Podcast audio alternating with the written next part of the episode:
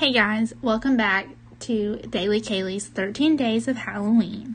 Today is day number 3, and today's episode is about the Axeman of New Orleans. So, as I've said before, if you haven't noticed, all of these episodes are inspired by American Horror Story. Obviously, if you've seen American Horror Story Season 3, the Axeman of New Orleans is a pretty big situation. Today, we are going to break out the Halloween candy, light some candles, sit in the dark, and listen to this story. Thank me later. So, before we begin, I think it is important to say that the Axeman of New Orleans was never caught or identified, ever. None of his murders were motivated whatsoever, it seemed. They were not motivated by robbery. They could not find anyone that had a connection to all of these people. Super strange. The Axeman of New Orleans was an American serial killer, obviously. He was active from May of 1918 to October of 1919. Some people think that he was actually responsible for similar murders that took place as early as 1911, but obviously we have no idea. So, all of his victims, obviously, were murdered with an axe. And this axe actually often belonged to the victims. It was usually not his own axe. In most of the cases, a panel on the back door of the home was removed by a chisel. And the panel and the chisel were both left at the crime scene on the floor near the door. He then attacked either one resident or the entire house with an axe or a straight razor, and then left. He literally never took anything from their homes. He never messed with the bodies afterwards. These were just completely unmotivated murders. He was like, fuck it, I'm going to kill someone with an axe today, and then he did it. The majority of the victims were Italian immigrants or Italian Americans, so many believe that these crimes were ethnically motivated. Many media outlets were, obsessed with these crimes. I mean, it was, sensationalized all over the country. Also, some media outlets suggested that the mafia was involved, even though there was literally no evidence of that. I think they just wanted to make it more interesting. Some investigators believe that these killings could be related to sex, and that maybe he was specifically seeking out female victims. Criminologist Colin and Damon Wilson hypothesized that the Axeman killed only male victims because they were obstructing his attempts to murder a woman, which actually was supported by a few cases in which the woman of the household was murdered, but the man wasn't. There's also a less plausible theory that the serial killer committed the murders in an attempt to promote jazz music. And you'll see why that's a theory in a little bit. He was, like I said, never caught or identified. They had seriously no suspects whatsoever. And his crime spree stopped just as randomly as it started. There was no rhyme or reason to the timeline of these murders. To this day, they still have no idea who this is, and it's still one of the most largely contemplated cases in America. Now, this is why some assume that it could be about jazz music. On March 13th, 1919, a letter that was supposed to be from the Axeman was published in newspapers saying that he would kill again 15 minutes past midnight on March 19th. But he would spare the occupants of any place where a jazz band was playing that night. So literally that night, all of New Orleans dance halls were literally filled to capacity. There were literally parties at hundreds of houses around town where they would hire professional or amateur bands to play jazz music. There were no murders on March 19th. This is his letter. It is labeled at the top, Hottest Tale, March 13th, 1919. Esteemed mortal of New Orleans. The Axeman. They have never caught me, and they never will. They have never seen me, for I am invisible, even as the ether that surrounds your earth. I am not a human being, but a spirit and a demon from the hottest hell. If you can hear my cats in the background, I'm so sorry. I don't know what the hell they're doing. Miles, please. Mama is working. Let's rewind. They have never caught me, and they never will. They have never seen me, for I am invisible, even as the ether that surrounds your earth. I am not a human being, but a spirit and a demon from the hottest hell. I am what you Orleanians and your foolish police call the Axeman. When I see fit, I shall come and claim other victims. I alone know whom they shall be. I shall leave no clue except my bloody axe, besmeared with blood and brains of he whom I have sent below to keep me company. If you wish, you may tell the police to be careful not to rile me. Of course, I'm a reasonable spirit. I take no offense at the way they have conducted their investigations in the past. In fact, they have been so utterly stupid as to not only amuse me, but his satanic majesty, Francis, Joseph, etc. But tell them to beware. Let them not try to discover what I am, for it were better that they were never born than to incur the wrath of the Axeman. I don't think there is any need of such a warning, for I feel sure the police will always dodge me as they have in the past. They are wise and know how to keep away from all harm. Undoubtedly, you Orleanians think of me as a most horrible murderer, which I am, but I could be much worse if I wanted to. If I wished, I could pay a visit to your city every night. At will, I could slay thousands of your best citizens, and the worst, for I am in close relationship with the angel of death. Now, to be exact, at 12:15 earthly time, on next Tuesday night, I am going to pass over New Orleans. In my infinite mercy, I am going to make a little proposition for you people. Here it is. I am very fond of jazz music, and I swear by all the devils in the nether regions that every person shall be spared in whose home a jazz band is in full swing at the time I have just mentioned. If everyone has a jazz band going, well, then so much better for you people. One thing is certain, and that is that some of your people who do not jazz it out on that specific Tuesday night, if there be any, will get the axe. Well, as I am cold and crave the warmth of my native Tartarus, and it is about time I leave your earthly home, I will cease my discourse, hoping that thou wilt publish this, that it may go well with thee. I have been, am, and will be the worst spirit that ever existed, either in fact or realm of fancy, the Axeman. So, there were a couple of suspects of the Axeman, and none of them really held any weight. Crime writer Colin Wilson speculated that the Axeman could have been Joseph Mumfrey, who was a man that was shot to death in Los Angeles in December of 1920 by the widow of Mike Pepitone, the Axeman's last known victim. Wilson's theory has been pretty much widely repeated in other true crime books and websites, but, however, true crime writer Michael Newton searched New Orleans and Los Angeles, public police and court records, as well as newspaper archives, and failed to find any evidence of a man with the name Joseph Mumfrey having been assaulted or killed in Los Angeles.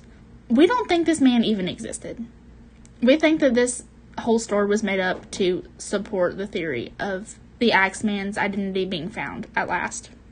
Newton was also not able to find any information that Mrs. Pepitone was arrested whatsoever for any crime or had even been in California. Newton also says that apparently Mumfrey was not an unusual surname in New Orleans at the time of the crime, so this name could have literally just been made up off of that. There may have actually been an individual named Joseph Mumfrey in New Orleans who had a criminal history, and he may have been connected to organized crime. The records at this time are extremely fuzzy, and it's so hard to tell who was who and what they were doing in the fucking 1920s. So pretty much, they think that Wilson's explanation is just an urban legend to, once again, give some peace to the citizens of New Orleans.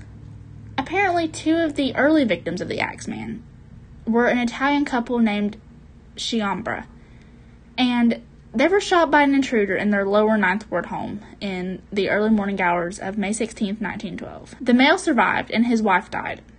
Now, in newspaper accounts, the prime suspect is referred to by the name of Mumfrey more than once. However, this entire case is radically different than the Axeman's usual murders.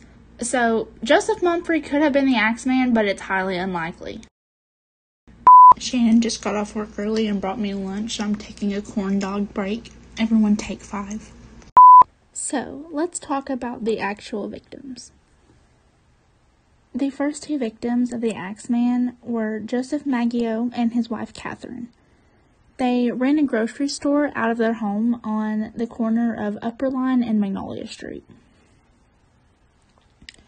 On May 23rd, 1918, they were asleep in bed together when the Axeman broke into their home and cut their throats with a straight razor. After he cut their throats, he actually bashed their heads in with an axe, and the police believe that he did this maybe to conceal their actual cause of death. Joseph survived for a little bit, but he died minutes after being discovered by his brothers Jake and Andrew. Catherine died before the brothers ever arrived. In their apartment, the police found the bloody clothes of the murderer, which meant he obviously changed into clean clothes before leaving the house as to not seem suspicious by anyone he would see. They did not do a complete search of the house after the bodies were removed, but the bloody razor was found on the neighbor's lawn. The police ruled out robbery already because none of the valuables that were left in plain sight had been touched at all. The razor that was used to kill the couple actually belonged to Joseph's brother Andrew, who was one of the brothers who found their bodies. Andrew ran a barbershop on Camp Street. His employee, Esteban, told police that Andrew had actually removed the razor from his shop 2 days before the murder, and apparently he wanted to have a nick removed from the blade. I don't know.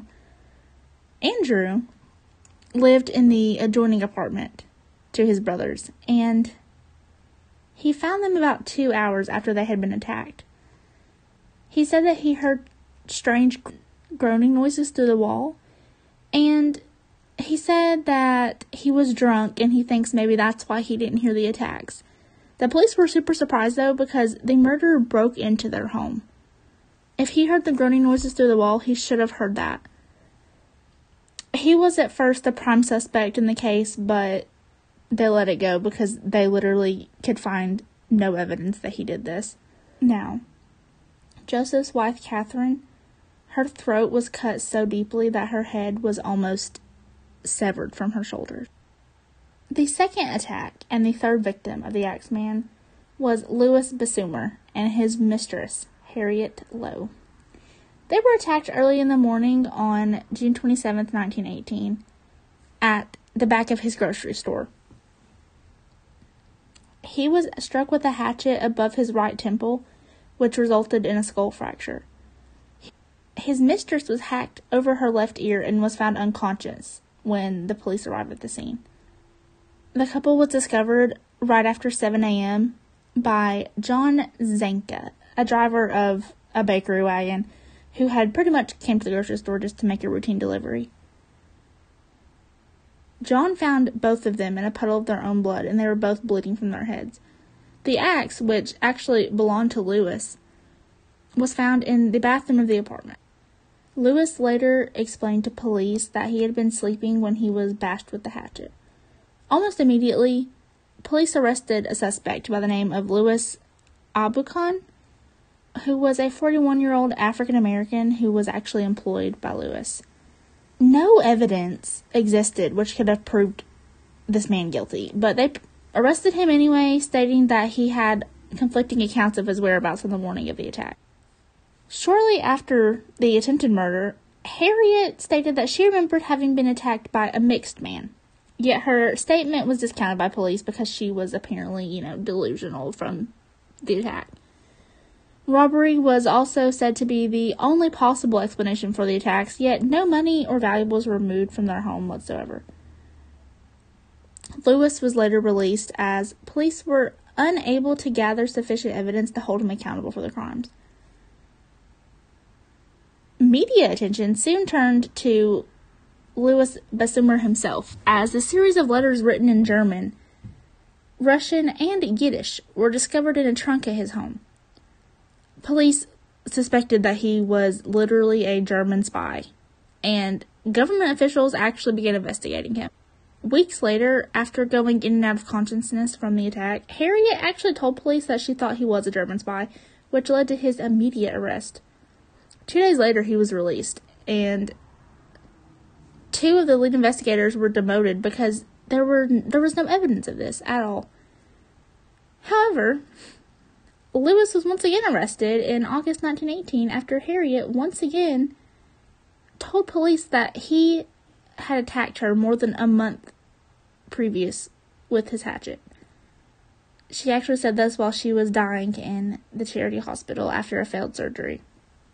He was charged with murder and served 9 months in prison before he was finally acquitted on May 1st, 1919, after a 10-minute jury deliberation. The fifth victim was Anna Schneider. She was attacked in the evening of August 5th, 1918. She was 8 months pregnant at this time and was only 28 years old. She woke up and found a dark figure standing over her and was bashing her in the face repeatedly. Her scalp had been cut open and her face was completely covered in blood. Schneider was discovered after midnight by her husband Ed, and he was returning late from work, so he had an alibi. Anna claimed that she remembered nothing of the attack, and eventually she did give birth to a healthy baby girl 2 days after the murder. Her husband told police that nothing was stolen from the home besides $6 or $7 that had been in his wallet. The windows and the doors of the apartment seemed to not have been forced open, and authorities came to the conclusion that the woman was most likely attacked by the lamp that was on their bedside table. James Gleason, who was an ex-convict in New Orleans, was arrested shortly after Anna was found. Gleason was later released due to a complete lack of evidence and stated that he originally ran from the authorities because he was arrested all the time. He was like, oh shit, what did I do now? After this is when investigators began to actually speculate that these attacks were all related. The next victim was Joseph Romano, and he was an elderly man who lived with his two nieces, Pauline and Mary Bruno. On August 10th, 1918, Pauline and Mary awoke to the sound of a huge noise in the adjoining bedroom, which is where their uncle was sleeping. Upon entering the room, the sisters discovered that their uncle had a serious injury to his head with 2 open cuts. The murderer was fleeing the scene as they arrived, so they saw a quick glimpse of him. All they could tell was that he was dark-skinned and heavy-set, and he wore a dark suit with a slouched hat. Joseph was seriously injured, but he was able to walk to the ambulance once it arrived, and he ended up dying 2 days later due to severe head trauma. The home seemed to have been completely torn upside down, but no items were stolen. The authorities found a bloody axe in the backyard and discovered that a panel on the black door had been chiseled away. The murder of Joseph Romano created a state of extreme chaos in the city. At this point, all of the residents of New Orleans were terrified of being attacked by the Axeman. Police received so many reports of citizens claiming to have seen an Axeman lurking in New Orleans neighborhoods, and a few even called to report that they had found axes in their backyards. None of this was proven to be true. It was just a bunch of chaos and fear. John D'Antonio, who was a retired Italian detective, made public statements in which he hypothesized that the man who had committed the Axeman murders was the same man who killed several individuals in 1911. He said there were a bunch of similarities in the murders, but at the end of the day, there was no evidence. This was just speculation. He also said he thinks that the potential killer has 2 personalities, and he actually described him as a real-life Dr. Jekyll and Mr. Hyde. The next victim was Charles Cortomiglia, who was an Italian immigrant and lived with his wife Rosie and their baby girl Mary. On the night of March 10th, 1919, screams were heard coming from their house.